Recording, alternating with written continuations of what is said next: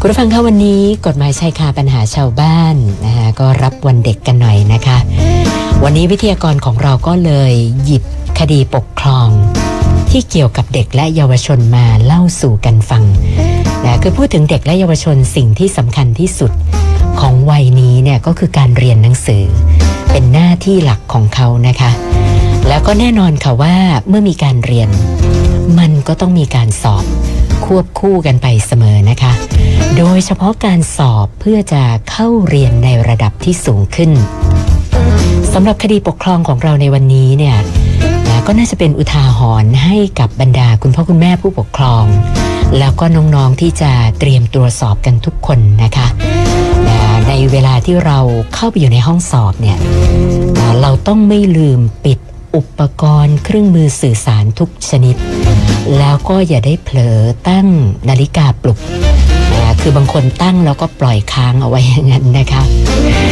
ลองคิดดูว่ากำลังนั่งนั่งสอบกันอยู่นะคะ มีเสียงนาฬิกาปลุกจากมือถือดังขึ้นเนี่ย ถามว่าอะไรจะเกิดขึ้น กรรมการคุมสอบอาจจะคิดว่า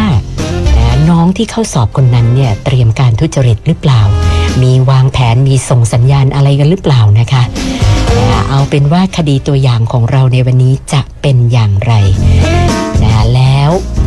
เหตุการณ์มือถือดังในห้องสอบ มันส่งผลอะไรขึ้นบ้างกับชีวิตของน้องคนนั้น วันนี้เราจะพูดคุยกับท่านตุลาการศาลปกครองเชียงใหม่ ช่วยทำงานชั่วคราวในศาลปกครองกลาง ในฐานะรองโฆษกศาลปกครอง คุณดนัยศรีโมรานะคะ สัญญาณท่านมาแล้วด้วยค่ะ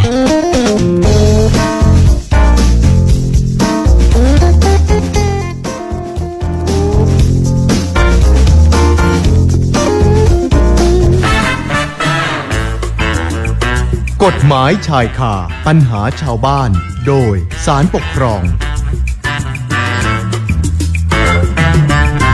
สวัสดีค่ะท่านรองคะครับสวัสดีครับอ่าคุณค่ะสุนันท์สวัสดีครับท่านผู้ฟัง ค่ะ ท่านรองคะคดีที่หยิบมาเล่าสู่กันฟังวันนี้นี่ไม่ทราบเป็นการสอบในสนามไหนยังไงเหรอคะ ครับเอ่ออันนี้เป็นสนามสอบที่สำคัญทีเดียวครับ เพราะว่าเป็นการสอบเข้าเอ่อศึกษาต่อในระดับมหาวิทยาลัยนะครับ ค่ะ ซึ่งคดีนี้ผู้ฟ้องคดีก็เป็นนักเรียนในระดับเอ่อมัธยมศึกษาตอนปลาย ได้สมัครเข้าสอบคัดเลือกในหลักสูตรเอ่อแพทยศาสตร์บัณฑิตกับกลุ่มสถาบันแพทยศาสตร์แห่งประเทศไทย ซึ่งเอ่อเป็นผู้ถูกฟ้องคดีในคดีนี้นะครับอ๋อซึ่งค่ะในเอ่อการสอบเนี่ยนะครับ ก็มีการกำหนดไว้ว่าต้องสอบสองวัน โดยวิชาที่ต้องสอบก็มีทั้งหมดหกวิชา ในวันแรกก็เป็นการสอบวิชาคณิตศาสตร์ และวิชาภาษาอังกฤษ ในช่วงเช้า จากนั้นก็เป็นการสอบวิชาภาษาไทยและวิชา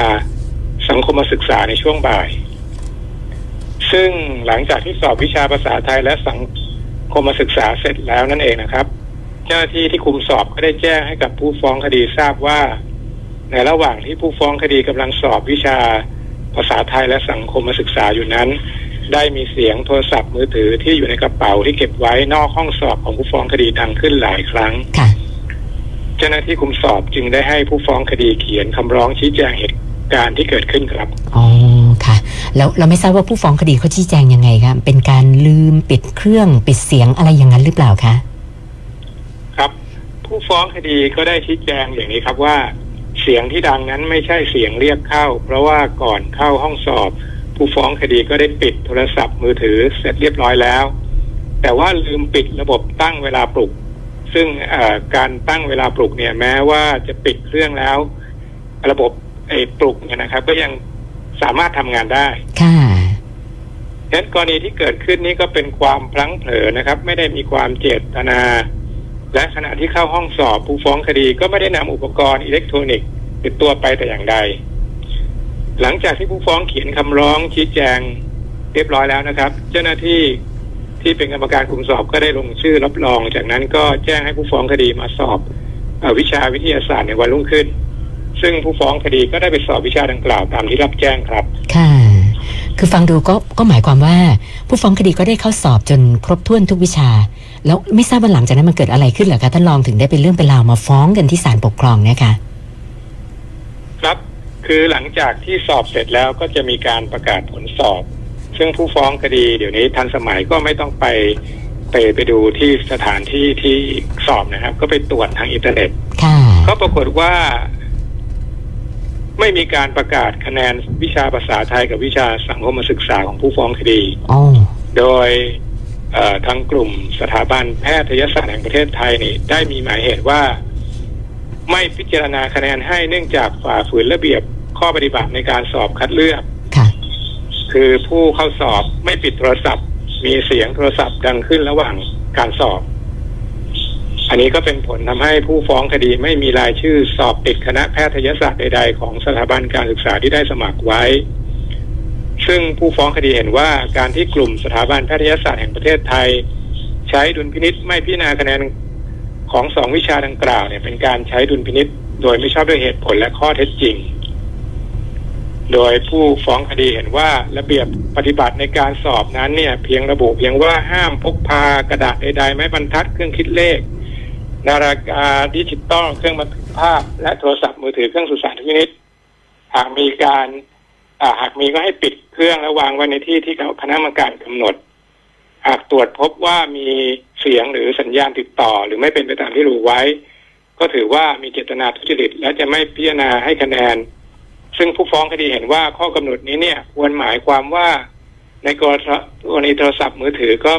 ห้ามผู้สอบเนี่ยพกพาเข้าไปในห้องสอบ และให้ปิดเครื่องและเก็บไว้ในที่ที่คณะกรรมการกำหนด คืออยู่นอกห้องสอบ หากไม่ปิดโทรศัพท์ และโทรศัพท์มีเสียงดัง หรือพบว่าสัญญาณการติดต่อถึงผู้สอบให้ได้รับสัญญาณได้ก็สันนิษฐานว่าผู้สอบมีเจตนาทุจริต ซึ่งก็ผู้ฟ้องคดีได้ปิดโทรศัพท์และเก็บไว้นอกห้องสอบตามที่คณะกรรมการกำหนดแล้ว แต่เสียงที่ดังขึ้นเป็นเพียงเสียงนาฬิกาปลุกที่ผู้ฟ้องคดีลืม ลืมไปว่าได้เคยตั้งนาฬิกาปลุกไว้ อันนี้ก็แล้วก็อีกทั้งเครื่องนี้ก็วางอยู่นอกห้องสอบด้วย แล้วห้องสอบนี้ก็ปิด ประตูมิดชิดนะครับ มีเครื่องปรับอากาศ คือเสียงที่จากภายนอกก็ไม่สามารถดังเข้ามาในห้องสอบได้ดังนั้นผู้ฟ้องคดีในตอนสอบเนี่ยก็ไม่ได้ยินเสียงโทรศัพท์ที่ปลุก อันนี้นะครับค่ะผู้ฟ้องคดีเพิ่งจะมาทราบว่าเกิดไอเสียงดังโทรศัพท์ เสียงปลุกเนี่ย ก็เมื่อได้รับแจ้งจากเจ้าหน้าที่ หลังจากที่สอบวิชาภาษาไทยและสังคมศึกษาเสร็จสิ้นแล้วกรณีจึงถือได้ว่าผู้ฟ้องคดีเนี่ย ปฏิบัติตามข้อบังคับ ในการสอบเนี่ยอย่างถูกต้องนะครับ ไม่ได้รับรู้สัญญาณ การติดต่อจากโทรศัพท์ รวมทั้งผู้ฟ้องคดีก็ไม่มีพฤติกรรมในการที่จะเข้าใจได้ว่ามีการทุจริตฉะนั้นทางสถาบันแพทยศาสตร์จึงไม่อาจสันนิษฐานได้ว่าผู้ฟ้องคดีกระทำการทุจริต การที่สถาบันแพทยศาสตร์ ไม่พิจารณาคะแนนผลการสอบวิชาภาษาไทย และสังคมศึกษาของผู้ฟ้องคดีจึงเป็นการกระทำที่ไม่ชอบด้วยกฎหมายนะครับ ซึ่งถ้าหากเอ่อมีการประกาศผลสอบวิชาทั้งภาษาไทยและภาษาเอ่อสังคมศึกษาให้แก่ผู้ฟ้องคดีแล้วเนี่ย ผู้ฟ้องคดีจะต้องสามารถสอบผ่านเข้าศึกษาในวิไลยแพทยศาสตร์ของสถาบันการศึกษาแห่งใดแห่งหนึ่งได้อย่างแน่นอนค่ะผู้ฟ้องคดีก็จึงนำคดีมาฟ้องต่อศาลขอให้ศาลพิพากษา เพิกถอนประกาศของกลุ่มสถาบันแพทยศาสตร์ที่ไม่พิจารณาคะแนน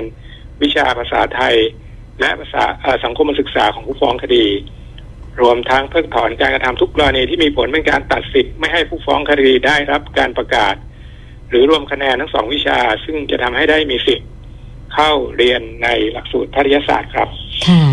แม่ฟังแล้วก็ก็ก็น่าเห็นใจะนะคะเอ่อคือฝ่ายหนึ่งเขาก็ต้องทำตามกฎระเบียบ อีกฝ่ายหนึ่งก็พยายามต่อสู้เพื่ออนาคตของตัวเองนะคะ แล้วอย่างนี้พอคดีไปถึงศาลปกครองแล้วเนี่ยศาลมีคำวินิจฉัยยังไงคะท่านรอง ศาลปกครองพิจารณาอย่างนี้ครับว่าข้อปฏิบัติในการสอบเนี่ย คัดเลือกมีเป็นมาตรการที่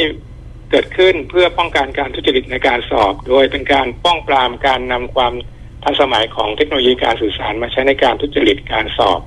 เพื่อให้การสอบแข่งขันเป็นไปอย่างยุติธรรมโปร่งใสและไม่ทำลายสมาธิของผู้เข้าสอบคนอื่นทำให้ผู้เข้าสอบทุกคนได้แข่งขันอย่างถูกต้อง อย่างเสมอภาคเป็นธรรมไม่เกิดการได้เปรียบเสียเปรียบ โดยในการสอบคณะกรรมการอำนวยการสอบก็ได้จัดเตรียมสถานที่สำหรับวางสัมภาระให้กับผู้เข้าสอบไว้ ซึ่งจุดวางสัมภาระอยู่นอกห้องสอบอยู่ห่าง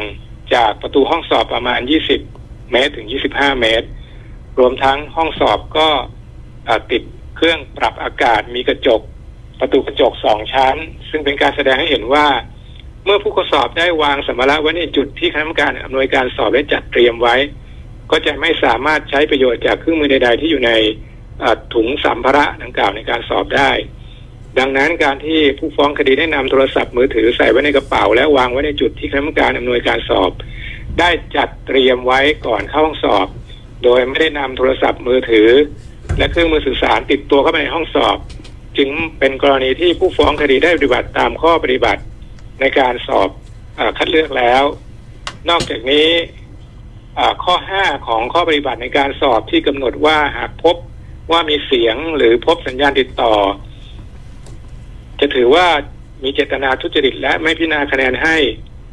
ข้อปฏิบัตินี้ศาลวินิจฉัยต่อไปนะครับ ว่าไม่ใช่ข้อสันนิษฐานเด็ดขาดที่ไม่สามารถพิสูจน์เป็นอย่างอื่นได้ เห็นการที่ผู้ถูกฟ้องคดีนำเหตุการณ์ดังกล่าวมาเป็นเหตุในการออกคำสั่ง ไม่พิจารณาคะแนนสอบวิชาภาษาไทย และสังคมศึกษาของผู้ฟ้องคดี จึงเป็นการใช้ดุลพินิษที่ไม่สอดคล้องกับเจตนารมณ์ของกฎหมายที่ประสงค์จะใช้มาตรการดังกล่าว เพื่อให้การสอบเป็นไปด้วยความบริสุทธิ์ยุติธรรมและเพื่อลงโทษผู้กระทำกัดทุจริตในการสอบ รวมทั้งเป็นการใช้อำนาจโดยไม่คำนึงถึงข้อเท็จจริง ตามเหตุปัจจัยแวดล้อมอื่นๆประกอบอย่างครบถ้วนรอบด้าน การกระทำของผู้ฟ้องคดียังไม่ร้ายแรงถึงขั้นที่ผู้ถูกฟ้องคดี จะไม่พิจารณาคะแนนสอบวิชาภาษาไทยและสังคมศึกษาแก่ผู้ฟ้องคดี ฉะนั้นคำสั่งของผู้ถูกฟ้องคดีที่ไม่พิจารณาคะแนนสอบวิชาภาษาไทย และสังคมศึกษาของผู้ฟ้องคดี จึงเป็นคำสั่งที่ไม่ชอบด้วยกฎหมาย ก็ศาลปกครองสูงสุดจึงมีคำพิพากษาให้เพิกถอนคำสั่งของผู้ถูกฟ้องคดีที่ไม่ พิจารณาคะแนนสอบวิชาภาษาไทย และวิชาสังคมศึกษาของผู้ฟ้องคดีครับ ค่ะแหมฟังแล้วค่อยค่อยยังชั่วหน่อยนะคะว่ามันหมายถึงอนาคตของเด็กคนหนึ่งเลยทีเดียวนะคะ คือถึงแม้ว่าจะมีเสียงโทรศัพท์ดังขึ้นจริงก็ตามแต่ว่า ก็ต้องพิจารณาปัจจัยแวดล้อมอื่นๆ ประกอบด้วยอย่างนั้นใช่ไหมคะท่านรอง ครับคุณสุนันเข้าใจถูกต้องนะครับกรณีของเสียงที่ดังขึ้นนั้นก็เป็นการเป็นข้อพิจารณาที่สำคัญและน่าสนใจ ซึ่งประเด็นนี้ศาลปกครองสูงสุด พิจารณาว่าผู้ถูกฟ้องคดีจะต้องพิจารณาว่าเสียงที่ดังจากโทรศัพท์ของผู้ฟ้องคดี ผู้ใดเป็นผู้ได้ยินเสียงดังกล่าว เพราะถ้าผู้ได้ยินเสียงโทรศัพท์ไม่ใช่ผู้เข้าสอบแล้ว ก็ถือว่าเสียงโทรศัพท์ของผู้ฟ้องคดีไม่ได้รบกวนสมาธิของผู้เข้าสอบแต่อย่างใด ซึ่งจากสภาพของสถานที่จัดสอบ ระยะห่างระหว่างจุดวางกระเป๋า และจุดที่ผู้ฟ้องคดีเข้าทำข้อสอบ ไม่สามารถทำให้เสียงโทรศัพท์ของผู้ฟ้องดีเข้าไปรบกวนสมาธิของ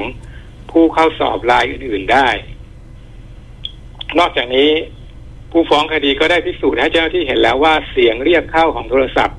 ของผู้ฟ้องคดีไม่ใช่เสียงเดียวกับเสียงที่เจ้าที่ได้ยิน และเมื่อตรวจสอบจากบันทึกการใช้โทรศัพท์ก็ไม่พบมิสคอล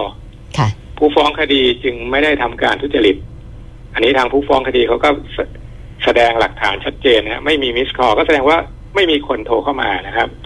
เป็นเสียงปลุกจริงๆนั้นการที่คณะกรรมการแพทยศาสตร์ได้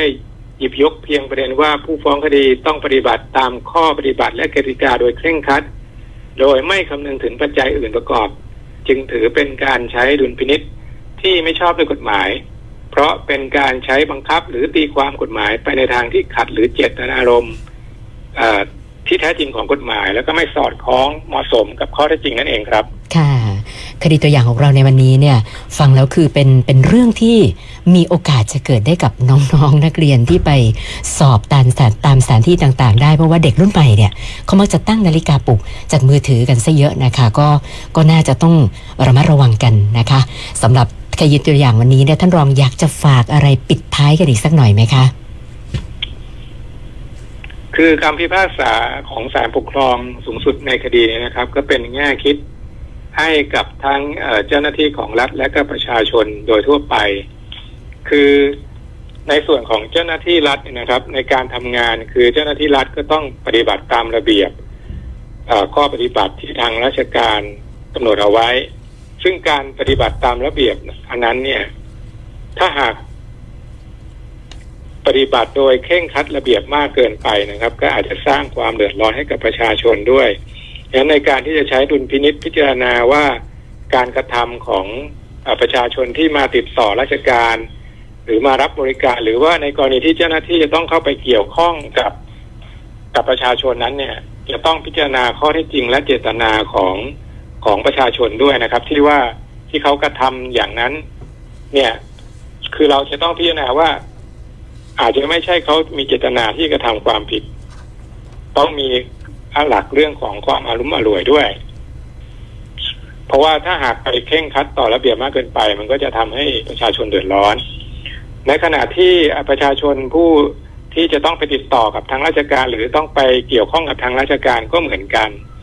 ก็จะต้องระมัดระวังที่จะต้องปฏิบัติตามกฎระเบียบของทางราชการ คือต้องศึกษาให้เข้าใจว่า เอ่อเราจะต้องปฏิบัติอย่างไร เพราะว่าหากฝ่าฝืนหรือพลังเผลอไปแล้วนะครับ ไม่ปฏิบัติตามระเบียบ ก็อาจจะเกิดปัญหาอย่างเช่นคดีนี้ขึ้นมาได้ ซึ่งก็จะต้องทำให้เสียเวลาไปเปล่าๆนะคือคดีเนี้ยถ้าหากไม่มีศาลปกครอง ผู้ฟ้องคดีก็อดเรียนละ ไม่ได้เข้าศึกษาในมหาวิทยาลัยแล้วทีนี้ก็ยังมีศาลเป็นเออองค์กรสุดท้ายนะครับ ที่จะเป็นที่พึ่งให้กับประชาชนที่เอ่อ ได้ได้รับความเดือดร้อนจากดุลพินิษของเจ้าหน้าที่ของรัฐ ซึ่งอันนี้เนี่ยก็ศาลถือว่าเป็นเป็นเป็นกลางนะครับ ที่จะให้ชี้ความถูกผิดให้ทั้งเจ้าหน้าที่ของรัฐได้ปฏิบัติ แล้วก็เป็นที่พึ่งให้กับประชาชนด้วยครับค่ะท่านรองคะมีคำถามจากคุณชาตรีนะคะ ส่งเข้ามาว่า กรณีที่จะไป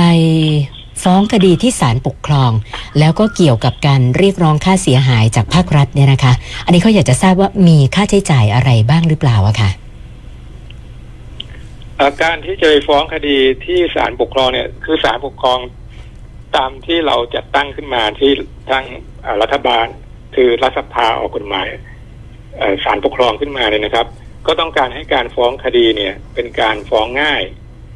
คือประชาชนเนี่ยสามารถจะเขียนเพียงแค่จดหมายเนี่ย ส่งไปรษณีย์มาที่ศาลนี่ก็ฟ้องได้ละคือฟ้องก็เรียกว่าฟ้องฟรีละหลักการนะครับ แต่ว่าก็มีข้อยกเว้นไว้ก็คือในเรื่องของการไปฟ้องที่จะเรียกค่าเสียหายจากจากรัฐ อันนี้เนี่ยก็เพื่อป้องกันไม่ให้มีการฟ้องโดยฟุ่มเฟือยนะครับ หรือว่าบางคนเรียกค่าเสียหายเยอะค่ะๆฉะนั้น ในกฎหมายพระราชบัญญัติจัดตั้งศาลปกครองเนี่ยในมาตรา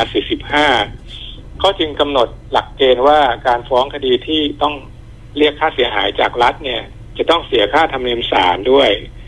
โดยคิดอัตราร้อยละสองของทุนทรัพย์นะครับร้อยละสองของทุนทรัพย์ค่ะทีนี้แต่ว่าก็มีข้อยกเว้นอีกนะครับ ก็คือว่าถ้าหากประชาชนที่มาฟ้องคดีนั้นเนี่ย มีฐานะยากจน นะครับ ไม่มีเงินที่จะต้องเสียค่าธรรมเนียมศาลก็มีสิทธิ์ที่จะขอยกเว้นค่าธรรมเนียมศาลได้ ซึ่งก็จะต้องแสดงพยานหลักฐานว่า